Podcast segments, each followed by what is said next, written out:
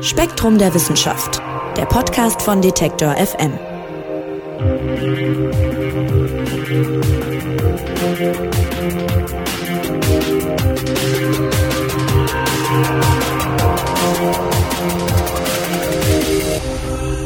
Hallo und herzlich willkommen zur neuen Ausgabe des Spektrum Podcasts von Detektor FM und Spektrum der Wissenschaft. Schön, dass Sie dabei sind. Mein Name ist Marc Zimmer und ich spreche heute wieder mit Redakteuren und Redakteurinnen von Spektrum über die spannendsten Artikel aus dem Heft.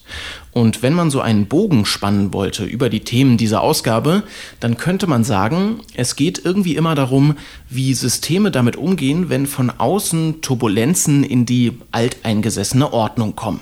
Das klingt jetzt vielleicht etwas kryptisch, ist aber eigentlich ganz konkret. Wir sprechen zum Beispiel über die Arktis und die Frage, wie der Klimawandel sie verändern wird. Dabei geht es auch, das kann ich schon mal vorausmelden, um eine ziemlich tollkühne Expedition, die gerade gestartet ist. Außerdem sprechen wir darüber, wie unser Körper mit Turbulenzen von außen umgeht, sprich mit Verletzungen. Warum wächst dem Salamander zum Beispiel der Schwanz nach, wenn er abgerissen wird, uns Menschen aber nicht das Bein? Das klingt jetzt vielleicht erstmal ein bisschen absurd, aber wie wir hören werden, steht die Medizin da vielleicht tatsächlich vor einer Revolution. Und dann ist da noch das Titelthema der neuen Spektrum. Auch da geht es um Turbulenzen, aber quantenphysikalischer Natur. Und wenn das Stichwort Quantenphysik fällt, dann ist meist Spektrum-Redakteurin Manon Bischoff nicht weit. Und auch jetzt ist sie wieder da, um mir und Ihnen das Ganze zu erklären. Hallo Manon. Hallo. Ja, der Artikel beginnt mit einer für mich bemerkenswerten Feststellung, nämlich, dass der Physik ja die letzten 100 Jahre so ziemlich viel gelungen ist, sie ziemlich viele Fortschritte gemacht hat, von Lasern über Mikrochips hin bis zu Gravitationswellen, die endlich entdeckt wurden und so weiter. Aber dass man irgendwie immer noch nicht in der Lage ist, äh, zu erklären, was zum Beispiel in der Strömung am Fuß eines Wasserfalls passiert. Das war jetzt für mich erstmal so ein Beispiel, was hängen geblieben ist. Und im Artikel heißt es dazu, wenn Systeme aus dem Gleichgewicht geraten, dann lässt sich ihr Verhalten oft nicht mehr vernünftig berechnen oder vorhersagen. Also vielleicht mal vorher die Frage, ähm, welches Gleichgewicht meinen wir denn da genau? Also wenn wir jetzt über dieses physikalische Gleichgewicht sprechen und über diese Systeme. Äh, Gleichgewicht charakterisiert im Prinzip ein System, das sich zeitlich nicht mehr verändert. Also wenn man jetzt zum Beispiel einen Raum betrachtet, bei 20 Grad Temperatur und ein Glas Wasser da drin hat, wo das Wasser auch schon 20 Grad hat, dann hat das, also ist das komplette System im Gleichgewicht. Das Wasser wird nicht mehr abkühlen, der Raum hat, behält auch seine Temperatur bei. Das heißt, das kann man ohne Probleme beschreiben. Okay, und also so ein Fluss äh, an einem Fuß von einem Wasserfall, das wäre jetzt ein Beispiel für Ungleichgewicht. Also wo genau ist sozusagen die Trennlinie? Genau, also wenn ich jetzt einen Fluss betrachte, mit, wo das Wasser eine konstante Fließgeschwindigkeit hat, ähm, ist es auch noch im Gleichgewicht, weil äh, die Fließgeschwindigkeit immer gleich ist. Obwohl es sich bewegt. Obwohl es sich bewegt, genau. Aber ähm, am Fuß von einem Wasserfall hat man Turbulenzen. Da hat man an verschiedenen Stellen verschiedene Geschwindigkeiten. Man weiß nicht genau, wie sich die Strömung verhalten wird. Und ab da wird es sehr, sehr kompliziert, das überhaupt irgendwie zu beschreiben, theoretisch. Hm, du hast die Turbulenzen angesprochen, also um die geht es ja auch irgendwie im Artikel sehr viel. Äh, was genau meint denn Turbulenz auch in dem Zusammenhang? Das sind im Prinzip Verwirbelungen in Flüssigkeiten oder in Fluiden. Also in der Luft gibt es ja auch Turbulenzen. Und ähm, normalerweise, um Fluide zu beschreiben, nutzt man die Navier-Stokes-Gleichungen. Das sind Gleichungen, die allerdings ziemlich kompliziert zu lösen sind. Also bis heute weiß man auch nicht, ob's, äh, ob sie immer lösbar sind. Das ist mittlerweile ein Millennium-Problem. Das heißt, man bekommt eine Million US-Dollar, wenn man die löst. also zeigen kann, dass es Lösungen gibt. Ähm, genau, und das Problem ist bei Turbulenzen, eben das ist einer der, dieser Fälle, wo man keine Lösung kennt. Das heißt, man nutzt Näherungen Allerdings, je nachdem, welche Näherung man benutzt, erhält man verschiedene, ein anderes Modell, das die Turbulenzen anders beschreibt und ja, man hat große Probleme damit, das zu berechnen. Ja. Okay, und um diese Systeme im Ungleichgewicht zu beschreiben, äh, darum geht es jetzt im Artikel, haben Forscher gerade eigentlich einen sehr wichtigen Schritt getan.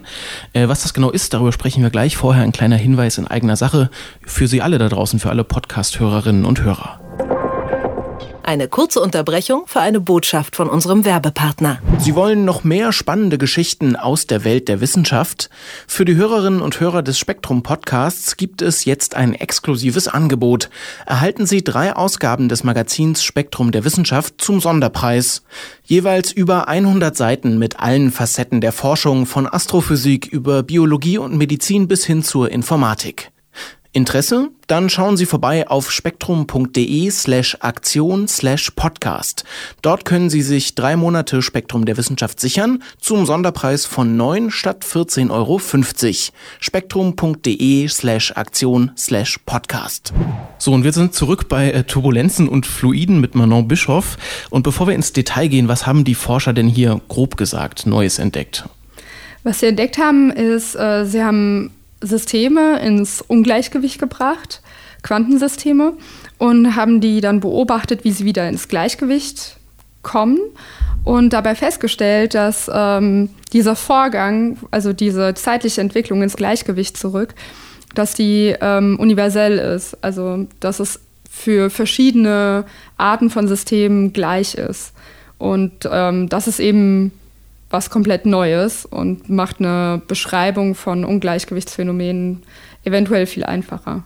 Mhm. Also man versucht ähm, oder man hat universelle Gesetzmäßigkeiten gefunden auf dem Weg von Ungleichgewicht hin wieder zu, zu Gleichgewicht. Also zum Beispiel auf dem Weg von einem turbulenten Fluss am Fuß eines Wasserfalls hin wieder zu so einem normal fließenden Fluss.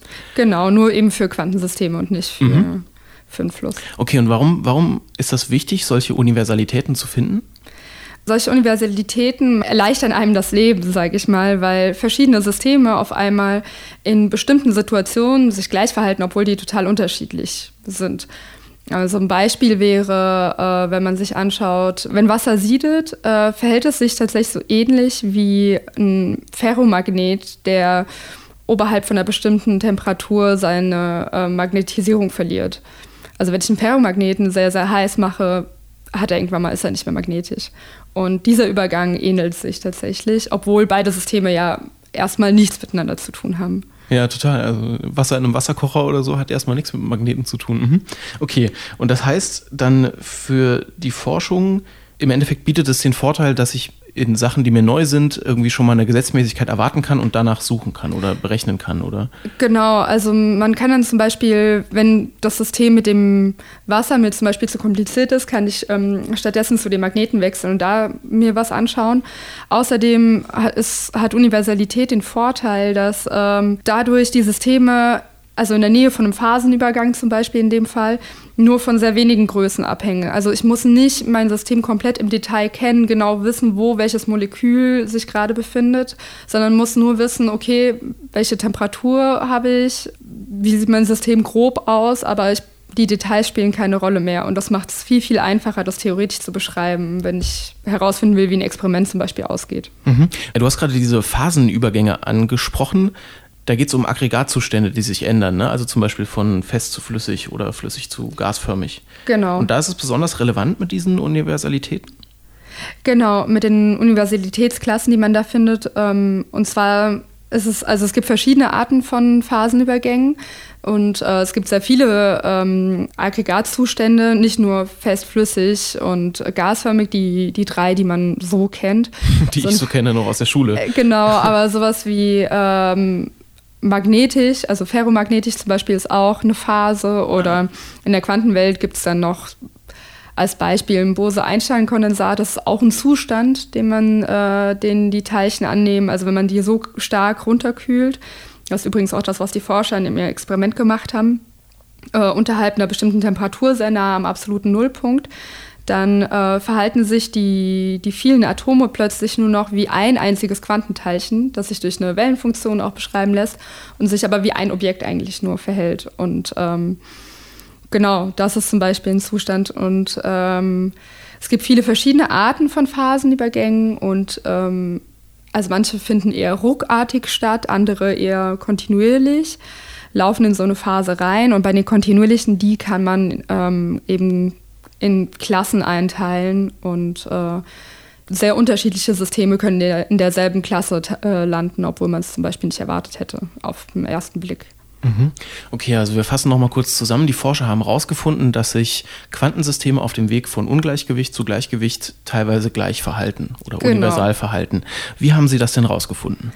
Sie haben eben Atome sehr stark äh, abgekühlt auf eben fast bis zum absoluten Nullpunkt, aber knapp oberhalb des Phasenübergangs zum ähm, Bose-Einstein-Kondensat. Also es ist noch nicht in dieser Phase, sondern ist noch einfach nur sehr kalt. Und ähm, haben die Atome irgendwie in so einer Falle halt gefangen, damit die die kontrollieren können. Und dann haben sie sie ganz schnell abgekühlt auf unterhalb dieser Temperatur so dass man kann sich vorstellen, als würde man was abschrecken. Also es geht sehr, sehr schnell und äh, dadurch können die, sind die Atome erstmal im Ungleichgewicht, müssen die, also diese Phase des Bose-Einstein-Kondensats fängt dann an, sich an unterschiedlichen Stellen in der, in der Atomwolke auszubilden und äh, passt dann eventuell nicht mehr zusammen. Also man hat ein Ungleichgewicht. Und man muss erstmal einige Zeit verstreichen lassen, bis das System wieder in Gleichgewicht kommt. Das tut es aber von selbst. Das tut es von selbst, genau. In dem Fall tut es das von selbst. Ob das immer so ist, ist auch nicht immer klar. In dem Fall hat es das aber von selbst getan. Und ähm, die Forscher haben das eben beobachtet, wie das abläuft. Und zwar war das auch nicht so einfach. Also die mussten die Atome in der Falle fangen, haben dann plötzlich abgekühlt, haben dann kurz gewartet, je nachdem unterschiedliche Zeitpunkte sich angeguckt. Und dann, ähm, um zu schauen, in welchem Zustand die Atome sind, mussten die die allerdings wieder die Falle ausmachen, die wieder freilassen und dadurch ihr Bose-Einstein-Kondensat alles wieder zerstören, was sie hatten. Das heißt, für jeden Datenpunkt mussten die halt die, den kompletten Versuch wiederholen. Und oh, verstehe. Und dann sind wahrscheinlich einige zusammengekommen. Tatsächlich mussten sie es äh, ungefähr 7500 Mal wiederholen. ja, weil ähm, sie 40 bis 50 Wiederholungen auch immer gebraucht haben, um auch wirklich dann gute Daten zu bekommen. Dann hatten die, haben sie sich äh, 50 verschiedene Zeiträume angeschaut, um einen Verlauf zu sehen und haben noch ähm, die Anfangsbedingungen geändert. Das heißt, sie haben äh, die Teilchenzahl mal weniger, mal mehr Teilchen sich angeschaut, um eben zu gucken, macht das einen Unterschied, ob ich jetzt viele Teilchen habe oder eben weniger. Und was sie eben beobachtet haben, ist, dass es keinen Unterschied macht. Also das ähm, Verhalten zurück ins Gleichgewicht scheint davon unabhängig zu sein. Und das ist eben überraschend. Das ist ein universelles Phänomen und könnte darauf hindeuten, dass das vielleicht öfters so ist, also bei vielen System. Hm. Jetzt hast du gesagt, 7500 Mal wiederholt und auch noch Ausgangsbedingungen geändert und teilweise das einzelne 50 Mal wiederholt und so weiter. Äh, das klingt für mich jetzt, als wäre das dann relativ eindeutig bewiesen. Aber du hast mir im Vorgespräch verraten, eigentlich so sicher ist es dann doch noch nicht. Nein, weil sie haben sich eben nur ein, also das war jetzt ein System, für das sie das angeguckt haben. Ähm, das waren jetzt die Forscher an der TU Wien. Und an der Uni Heidelberg haben ähnliche Sta äh, Experimente stattgefunden, wo sie auch eben Teilchen abgekühlt haben. Ähm, aber anstatt die abzuschrecken, indem die die sehr stark noch weiter abgekühlt haben, haben sie zum Beispiel ähm, die äh, Magnetisierung der Teilchen verändert, indem sie starke Magnetfelder angebracht haben und haben dann geschaut, wie sich die, die Teilchen zurückverwandeln. Und haben dort auch tatsächlich universelles Verhalten entdeckt. Ähm, allerdings ein anderes als äh, diejenigen an der TU Wien. Also vermutlich sind, liegen die nicht in derselben Universalitätsklasse. Und jetzt ist natürlich die Frage, was für Universalitätsklassen gibt es? Also die im Gleichgewicht kennt man, die im Ungleichgewicht, da hat man noch überhaupt keine Ahnung eigentlich oder sehr wenig. Dann gibt es auch sehr wenig theoretische oder nicht so viele theoretische Arbeiten, weil es eben sehr schwierig ist, es zu lösen. Es gibt ein paar Vermutungen. Ja. Okay, das heißt, es sind erste Ansätze, um so eine äh, Klassifizierung auch vorzunehmen genau. im Ungleichgewicht. Aber das wird noch dauern. Also wie, wie wichtig sind denn diese Erkenntnisse jetzt oder wie vielversprechend?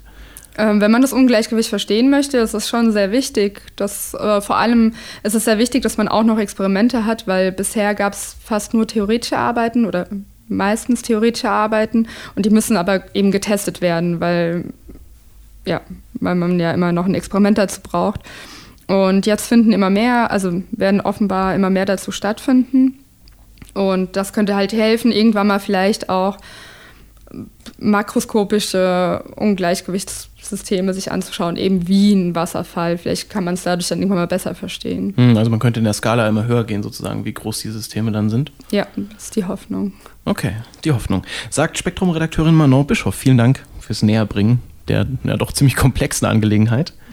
Äh, wer das Ganze noch vertiefen will, im Heft gibt es das alles noch ausführlicher und mit Grafiken und so weiter. Und ähm, während wir jetzt über Turbulenzen gesprochen haben, die ja fast ein bisschen kryptisch waren, vielleicht auch für den Laien, äh, wird es jetzt gleich sehr konkret, nämlich es geht um die Arktis, ähm, das Gebiet um den Nordpol herum also, und auch die erlebt ja turbulente Zeiten, Stichwort Klimawandel.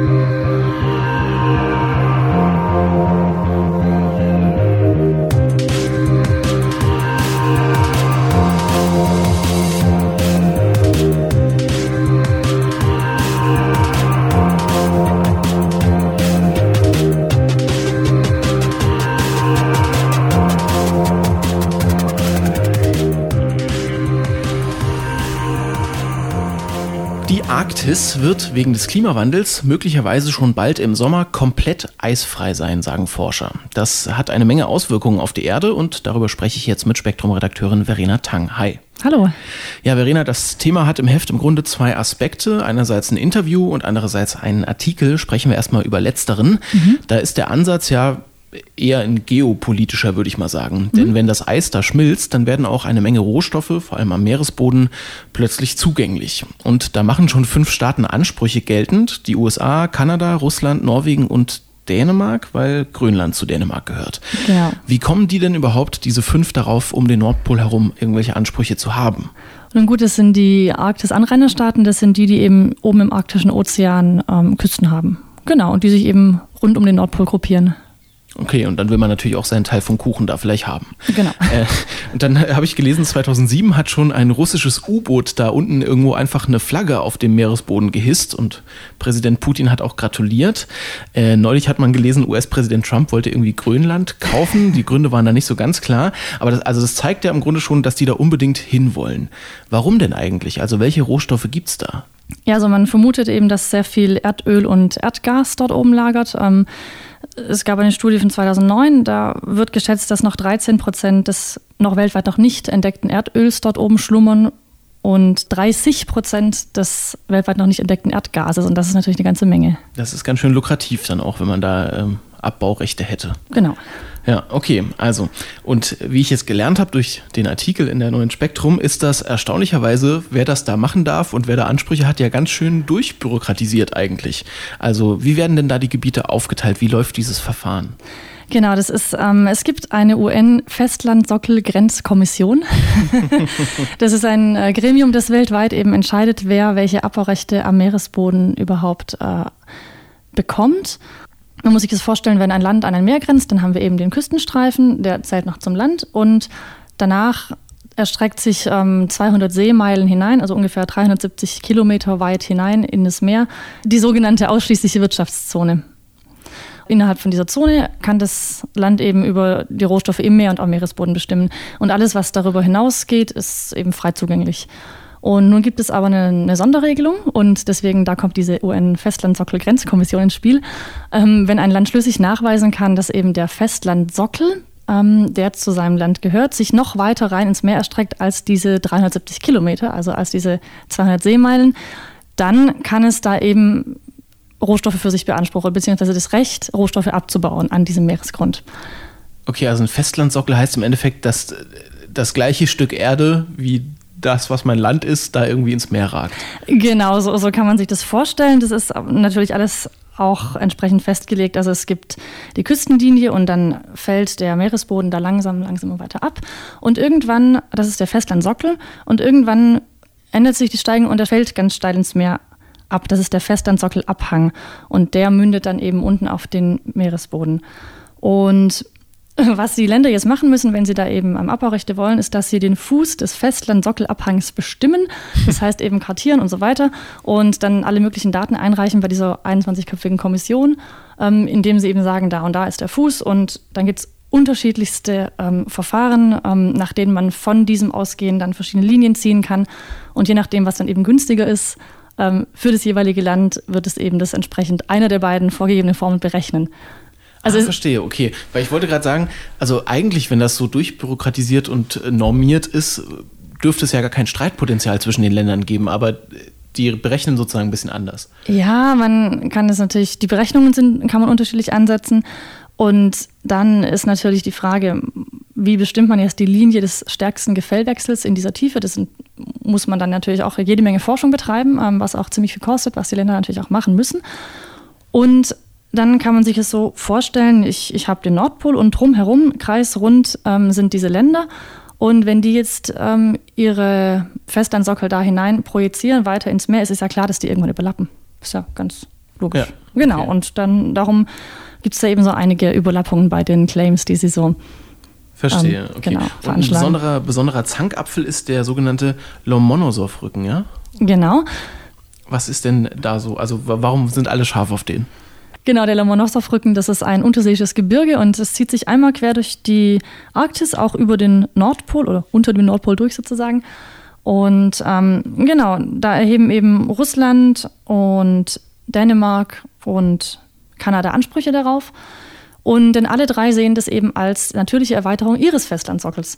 Alle drei Länder haben schon ihre Forderungen an diese UN-Festlandssockel-Grenzkommission, die FSGK, eingegeben. Und diese Gebietsansprüche überlappen sich eben auch vor allem an dem Lomonosov-Rücken und der Nordpol ist einfach mittendrin in diesem Rücken. Und den wollen auch alle drei Länder für sich. Den Nordpol wollen alle haben. Ja, und also insgesamt sind es fünf Anrainerstaaten. Das ist ja schon kompliziert, die alle zusammenzubringen. Und dann sind es auch nicht mal die einzigen Player, die da noch mitmischen wollen. Ne? China hat auch noch zum Beispiel ein Interesse, habe ich gelernt. Genau. Ähm, China hat ein großes Interesse daran, eine sogenannte polare Seidenstraße ähm, zu etablieren. Das haben sie, hat der Staatspräsident so ähm, auch veranschlagt innerhalb von diesem großen Projekt, das ja auch als ähm, neue Seidenstraße ähm, ganz bekannt ist. Und da sind die natürlich auch an Schifffahrtsrouten und so weiter ähm, stark interessiert. Und natürlich kommt dann die Frage noch dazu, was ist mit Grönland? Ähm, wird Grönland demnächst oder auf die nächsten Jahrzehnte gesehen unabhängig? Und ja, dann hätten wir natürlich noch jemand Neues, der da mitspielen kann. Mhm. Und dann ist da auch noch irgendwie der Rest der Welt, weil, wenn du, das hast du gerade so gesagt, wir wollen auch den Nordpol haben und man, mein natürlicher Impuls wäre ja zu sagen, der Nordpol gehört irgendwie allen, logischerweise, weil es irgendwie so ein mhm. zentraler Teil der Welt ist. Ähm, wie ist das denn? Hat nicht eigentlich die ganze Welt Ansprüche auf die Arktis? Naja, ein Beispiel, wie es anders gehen könnte, ist zum Beispiel die Antarktis. Ja, oft, wenn man einmal ähm, auf die andere Seite schaut, da gab es auch durchaus Gebietsansprüche früher und ähm, 1961 ist dann der Antarktis-Vertrag in Kraft getreten. Da haben sich zunächst mal zwölf Länder darauf geeinigt, dass die Antarktis ähm, ausschließlich zur friedlichen Nutzung ähm, vorbehalten ist, dass nur wissenschaftliche Forschung dort betrieben wird und dass niemand dort Ansprüche erhebt. Und ähm, inzwischen sind sehr viele weitere Länder beigetreten und es gibt auch noch weitere Ergänzungen, dass man da eben dafür sorgt, dass Militärübungen sind verboten, ähm, das Ausbeuten von Bodenschätzen ist verboten und ähm, die, die Bewahrung der Flora und Fauna hat eben hohe Priorität dort. Also so ist eine Idee, wie es anders gehen könnte, ja. Hm, aber die Perspektive gibt es eigentlich für die Arktis, also für im hohen Norden eigentlich mhm. gerade nicht. Gut, dann äh, lass uns doch mal zum, zum anderen Teil des Themas kommen, nämlich zur Forschung und zu dem Interview. Also praktisch zeitgleich mit diesem Podcast startet eine einzigartige Expedition in die Arktis. Mhm. Forscher wollen sich nämlich, und das muss man sich mal auf der Zunge zergehen lassen, ein Jahr lang mit ihrem Schiff in einer Eisscholle festfrieren und dann einmal quer durch die Arktis treiben lassen. Und äh, Verena, du hast für Spektrum ein Interview mit dem Expeditionsleiter Markus Rex gemacht. Mhm. Wie hast, hast du den noch erreicht in den Vorbereitungen, ja? ja, quasi so kurz vor knapp, sage ich mal. So äh, war natürlich noch ähm, ordentlich beschäftigt in den letzten Wochen mit äh, einigem vorzubereiten, hat aber trotzdem Zeit für das Interview gefunden, was äh, ganz toll war. Und ja, genau, dann äh, habe ich ein bisschen gefragt, was ähm, sie denn da so vorhaben und das war unglaublich spannend. Also äh, ich würde am liebsten selber mitfahren. ja, gib uns mal einen kleinen Eindruck. Also ein Jahr lang in der Arktis und dann auch noch festgefroren. Also äh, wie wird diese Aktion ablaufen? Wie viele Leute sind da, Schiffe und so weiter? Das muss ja eine Riesenaktion sein. Mhm, also das ist eine Riesenaktion, die auch schon seit vielen Jahren ähm, geplant wird und ähm, Genau, ja, die Expedition, die startet quasi jetzt. Am 20. September geht es in Tromsø los mit dem äh, Forschungseisbrecher, der Polarstern. Und so Anfang Oktober haben sie dann den Punkt erreicht, wo sie sich einfrieren lassen. Und du sagtest festgefroren und sagen wir mal, festgefroren ist relativ, denn ähm, sie lassen sich dort in das Meereis einfrieren und eine natürliche Drift, die sogenannte Transpolardrift, die treibt dann das Schiff zusammen mit dem ganzen Eis einmal quer am Nordpol vorbei und dann kommen sie, wenn alles gut geht, in einem Jahr zwischen Spitzbergen und Grönland wieder raus. Mhm. Und äh, die bevölkern ja sozusagen auch diese, diese Eisscholle so ein bisschen, ne? Also sie bleiben nicht die genau. ganze Zeit auf dem Schiff. Genau, nee, also das Schiff ist natürlich so quasi der Dreh- und Angelpunkt und ähm, darum herum wird aber ein riesiges Forschungscamp aufgebaut mit wirklich enorm vielen Messstationen, ähm, wo man eben, sagen wir, im Eis Proben nimmt, in der Atmosphäre drüber, wo alles Mögliche gemessen wird, im Meer, ähm, auf dem Ozeanboden. Da wird wirklich quasi, ich sag mal, die Arktis einmal vermessen. ja, und aber warum denn eigentlich der ganze Aufwand? Also kann man das heute nicht einfacher erforschen? Was verspricht man sich davon? Die Arktis ist ja ein Teil des Planeten, der im Gegensatz zum Rest eben noch sehr, ja, sehr wenig verstanden ist. Denn da kommt man ja jetzt auch nicht so einfach hin. Da ist dickes Eis, da braucht man natürlich sehr mächtige Eisbrecher, um dort überhaupt hinzukommen. Und im Winter ist es also fast unmöglich. Und ähm, deswegen lassen sie sich eben auch im Sommer schon einfrieren. Da ist das Meer Eis dünner. Ähm, da können sie mit dem Forschungseisbrecher rein. Und deswegen auch der ganze Aufwand, dass sie sich festfrieren lassen. Denn anders kommt man eben in dieser Jahreszeit nicht dahin. Und jetzt wird dieser ganze Aufwand betrieben weil eben die Veränderungen in der Arktis auch so wichtig sind für den Rest des Planeten. Ne? Also kannst du das nochmal zusammenfassen? Warum wirkt sich denn die Arktis so krass auch auf das Klima weltweit aus? Genau, die Arktis ist eben so ein bisschen der Dreh- und Angelpunkt auch für unser, unser Klima und unser Wetter. Ähm, hat man jetzt in den letzten Wochen auch ganz extrem mitbekommen. Die Arktis ist einer der Punkte, der sich eben am oder eine der Regionen, die sich am allerschnellsten gerade ändert. Also da passieren dramatische Dinge mit Eisschmelzen ähm, und das ist also ganz extrem. Zum anderen, also die, die Arktis erwärmt sich auch zum Beispiel viel schneller jetzt als unsere Breiten. Ähm, das ist gar nicht vergleichbar. Zum anderen ist es eben so, dass die Arktis das Wetter in unseren Breiten ganz stark beeinflusst. Die, sie ist quasi die, die Wetterküche für Europa und für die ganzen nördlichen Breiten. Mhm. So, und wenn wir nochmal auf die Expedition gucken, du hast äh, schon angesprochen, äh, es wird zum Beispiel sehr lange sehr dunkel sein. Welche Schwierigkeiten kommen denn da noch auf die Forscher zu und welche, welche Gefahren? Also man muss sich ja für einiges wappnen, sage ich mal, wenn man sich so lange da einfriert. Ja klar, also das eine ist natürlich die Polarnacht und ähm, zum anderen sind es natürlich extreme Bedingungen. Also du hast ähm, zum Teil minus 40 Grad Celsius. Ähm, und da gab es natürlich auch, hat mir Herr Rex erzählt, also ganz spezielle Trainings natürlich, wie arbeite ich ähm, unter diesen Bedingungen, wie arbeite ich sicher, ähm, wie gehe ich mit Notfällen um und so weiter. Also die ähm, neben den ganzen wissenschaftlichen Trainings, denn wenn man jetzt einmal, sage ich mal, einmal in der Geschichte die Möglichkeit hat, dort Daten zu sammeln, dann sollte man sie natürlich auch so sammeln, dass man sie hinterher auch verwenden kann und dass man da nicht sagt, oh, äh, die Messungen gehen irgendwie daneben. Ähm, das ist das eine und das andere ist natürlich die Sache, wie, wie arbeitet man da sicher. Ja, und diese Daten, die da gesammelt werden, das werden ja unendlich viele sein, ja, also was da übers Jahr zusammenkommt. Und erstaunlich fand ich, dass trotz Satelliten und allem es anscheinend immer noch nötig ist, diese Daten physisch aus der Arktis äh, zu uns zu bringen, ja. Ja, das hat, ähm, das fand ich auch ganz spannend, denn das liegt wohl daran, dass eben diese Satelliten, die eben diese hohen Übertragungsraten ähm, gewährleisten, die sind auf dem rund um den Äquator stationiert und die sieht man quasi dann nicht mehr von da oben von der Arktis aus. Deswegen hast du da quasi keine Verbindung zu. Und deswegen musst du eben auf andere dich verlassen, die eben dann nicht so leistungsfähig sind oder eben gleich das per Schiff zurückbringen. Also wird auf eine Festplatte gezogen. Mm, offensichtlich, ja. Wie man das zu Hause vielleicht auch macht zum Datensichern und wird dann irgendeinem Schiff mitgegeben und kommt dann irgendwann hier an. Genau, also es gibt vier Eisbrecher, die tatsächlich diese ganze ähm, Expedition auch unterstützen, die da auch ähm, die Mannschaft zum Beispiel austauschen. Also es gibt insgesamt sind 600 Leute wohl ähm, an dieser Expedition aktiv auf dem Schiff beteiligt. Ähm, es sind aber immer nur 100 an Bord. Das heißt, die Mannschaft wird also auch gewechselt und ähm, genau, da gibt es eben dann ähm, diese vier Eisbrecher aus verschiedenen Ländern auch, ähm, die das Ganze unterstützen und auch Hubschrauber, die dort immer wieder die Expedition eben unterstützen. Und hm. genau, es ist extrem viel Logistik steckt da dahinter. Das ist, das ist wirklich, wirklich Wahnsinn. Und extrem viel Planung und ich glaube noch weitere 300 Leute, die eben nicht auf dem Schiff sind, aber trotzdem das ganze Jahr über an dieser Expedition ähm, mitwirken im Hintergrund. Also das ist wirklich, sage ich mal, eine, ja, eine unvergleichliche Expedition. Also, also es hat wohl noch nie was stattgefunden in dieser Größenordnung und dann vor allem auch noch in, in diesen unwirtlichen Regionen und und ja, wenn man eben die Forscher so hört, dann wird es auch vermutlich später nie wieder so etwas geben. Also wirklich eine einzigartige Expedition. Mhm. Ähm, wie wichtig sind denn die Daten, die da gesammelt werden? Also es werden sehr viele sein und es wird auch sehr lange dauern, die auszuwerten, habe ich mhm. gelesen. Ähm, aber wenn du sagst, das ist eine einmalige Sache, das heißt das, was Forscher werden damit auch noch sehr lange arbeiten mit den ja. Daten? Oder? Ja, also es geht, ähm, sage ich mal, um nichts mehr, nichts weniger als eben das Klimasystem zu verstehen. Also da geht es zum einen eben um die Atmosphäre, um Prozesse, wie, wie bilden sich dort überhaupt Wolken, worauf kommt es da an, wie sind die zusammengesetzt, also solche Fragen. Oder wie bildet sich das Meereis und was für Austauschprozesse gibt es da zwischen dem Ozean und dem Meereis und dann darüber der Atmosphäre. Das sind ganz wichtige Dinge, und eben auch ähm, so komplexe Austauschprozesse von Wärme, von Energie, aber auch eben von Stoffen, ja. Oder die Frage, wie funktioniert das Ökosystem da oben? Was gibt es denn da überhaupt alles ähm, im Eis, unter dem Eis?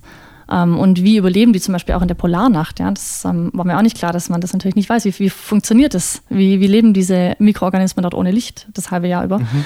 Genau, und deswegen ist es natürlich extrem wichtig. Und wenn man diese ganzen Daten hat, dann kann man eben auch bessere Klimamodelle machen? Kann man das Klima vielleicht besser vorhersagen und ähm, versteht man, sage ich einfach mal, es sind so grundlegende Zusammenhänge über unser Klima, die die Forscher dadurch zu verstehen hoffen.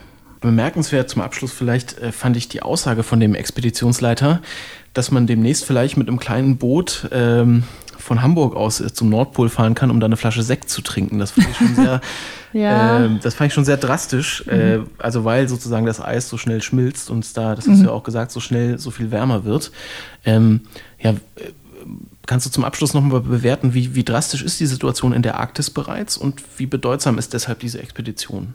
Ja, da fand ich ganz ähm, eindrucksvoll auch, was, was der Hex mir erzählt hat. Er hat gesagt, also er ist ja schon oft in der Arktis gewesen und wenn er da früher war, dann sah er eben glitzernde Eismassen vor sich und nichts anderes. Und heute fährt er dahin, da ist offenes Wasser, da fahren Boote. Das ist ähm, einfach eine komplett andere Welt. Ja.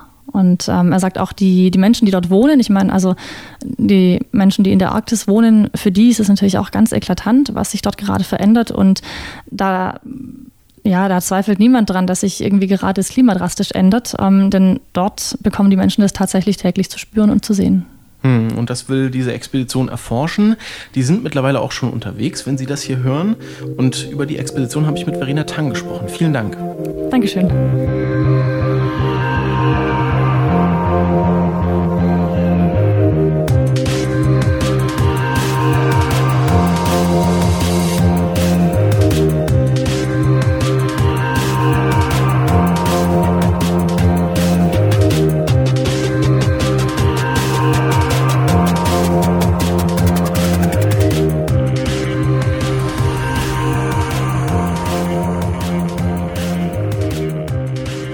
Unser Körper, der vollbringt ja tagtäglich kleine Wunder. Die Heilung von Wunden zum Beispiel. Ich schneide mir in den Finger und der Körper schafft es, sich selbst zu heilen. Was bleibt es eigentlich nur? Eine Narbe. Nur, das geht natürlich bloß bei leichteren Verletzungen. Bei schwereren Wunden stößt unser Körper natürlicherweise irgendwo an seine Grenzen. Andererseits gibt's Tiere, bei denen zum Beispiel ein Schwanz nachwächst oder eine Flosse was wir uns da abschauen können. Mit dieser Frage beschäftigt sich ein Artikel in der aktuellen Spektrum und den hat Frank Schubert betreut und er ist jetzt bei mir. Hallo Frank. Hallo Marc. Ja, verletztes oder beschädigtes Gewebe nachwachsen lassen. Ist das so eine der letzten großen Fragen der Medizin, die ja so viel geschafft hat in den letzten 100, 150 Jahren? Naja, also ob es eine der letzten großen Fragen ist, weiß ich nicht, aber es ist auf jeden Fall eine sehr faszinierende Frage und es ist eine Frage von hoher medizinischer Relevanz. Zum Beispiel, äh, wenn es jetzt äh, um Herzinfarkte geht. Bei Herzinfarkten ähm, stirbt ja ein Teil des Herzmuskels ab, ähm, der wird nicht neu gebildet an der Stelle vernarbt das Gewebe dann. Darunter leidet die Pumpleistung des Herzens und das erhöht auch die Gefahr weiterer äh, Herzinfarkte. Und wenn man es da irgendwie schaffen könnte, dass der Körper quasi den Herzmuskel neu ausbildet, regeneriert, dann wäre das also von sehr großem medizinischem Wert. Mhm. Und äh, da gibt es jetzt was sozusagen. Ähm, Forscher haben äh, was gefunden und zwar bei einem natürlichen Antibiotikum namens MSI 1436. Genau. So, und das ähm, kannte man schon, aber eigentlich in einer anderen Funktion, ne?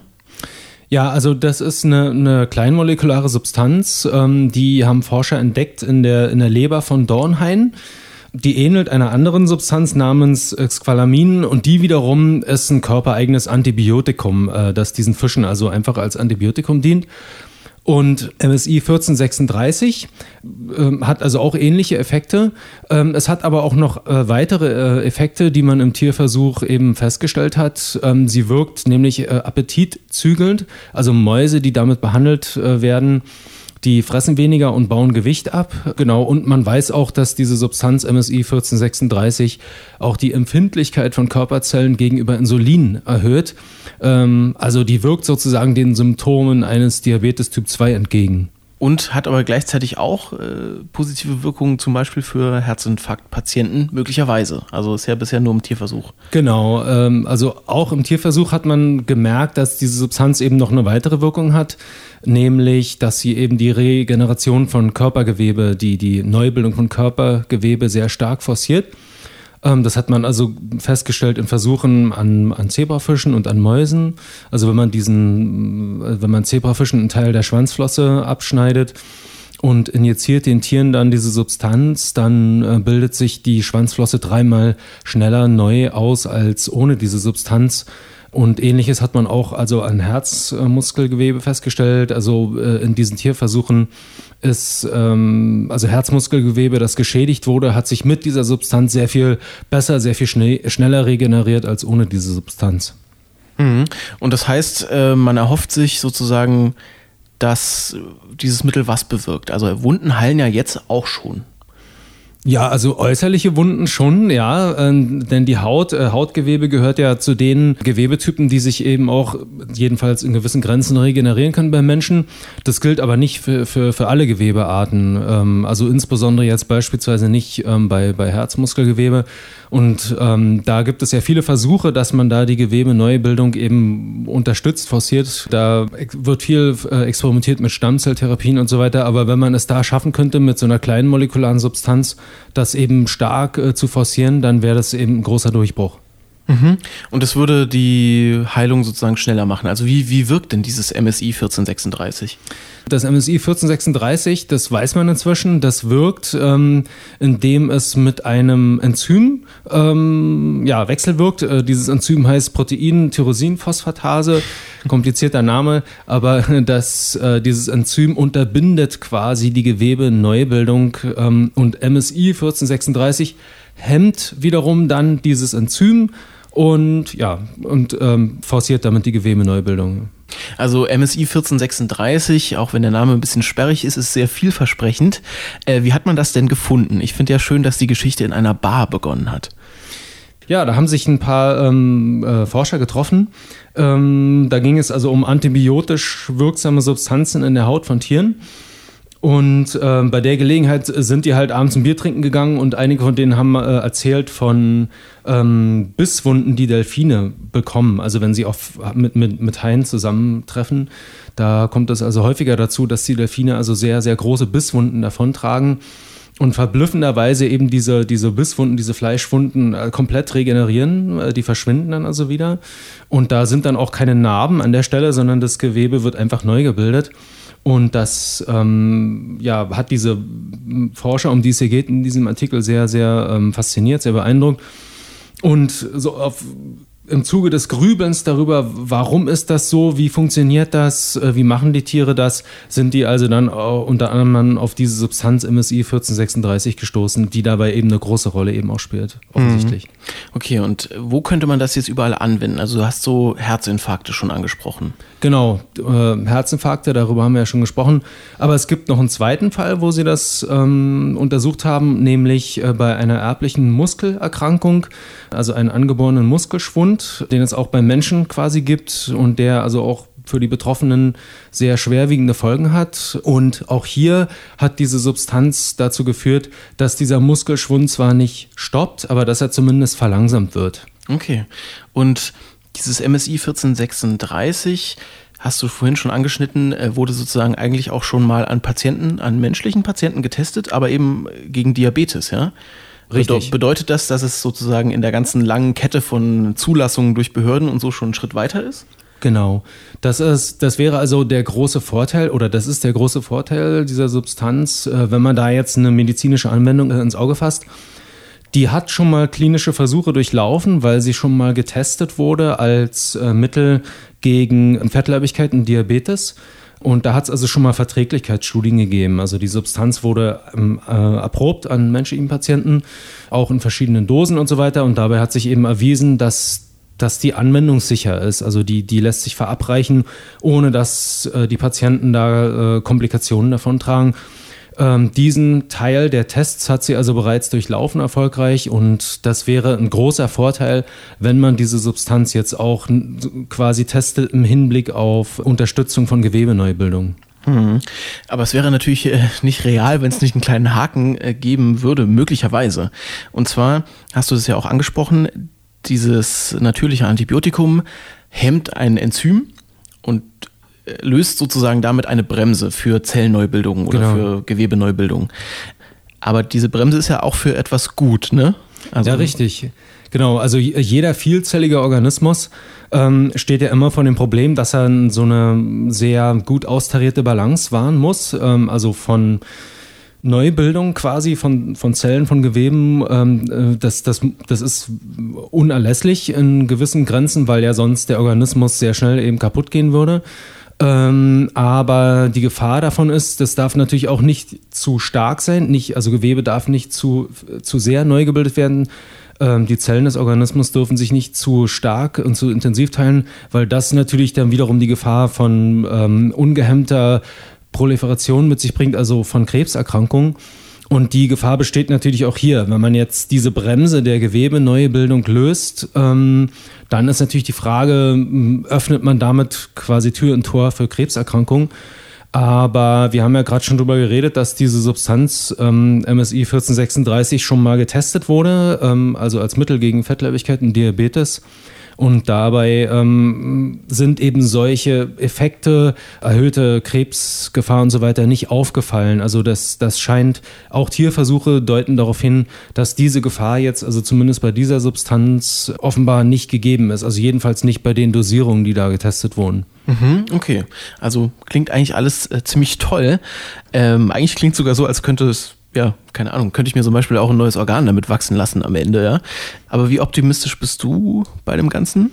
Naja, das, das weiß ich jetzt nicht. Also das wissen die, die ja. Forscher auch nicht. Also die Forscher haben sozusagen zwei ähm, Fälle eben untersucht. Das eine ist eben Neubildung von Herzmuskel und das andere ist eben diese, diese ähm, erbliche ähm, äh, Muskelschwunderkrankung. Und in beiden Fällen scheint die Substanz quasi positive Wirkungen zu haben.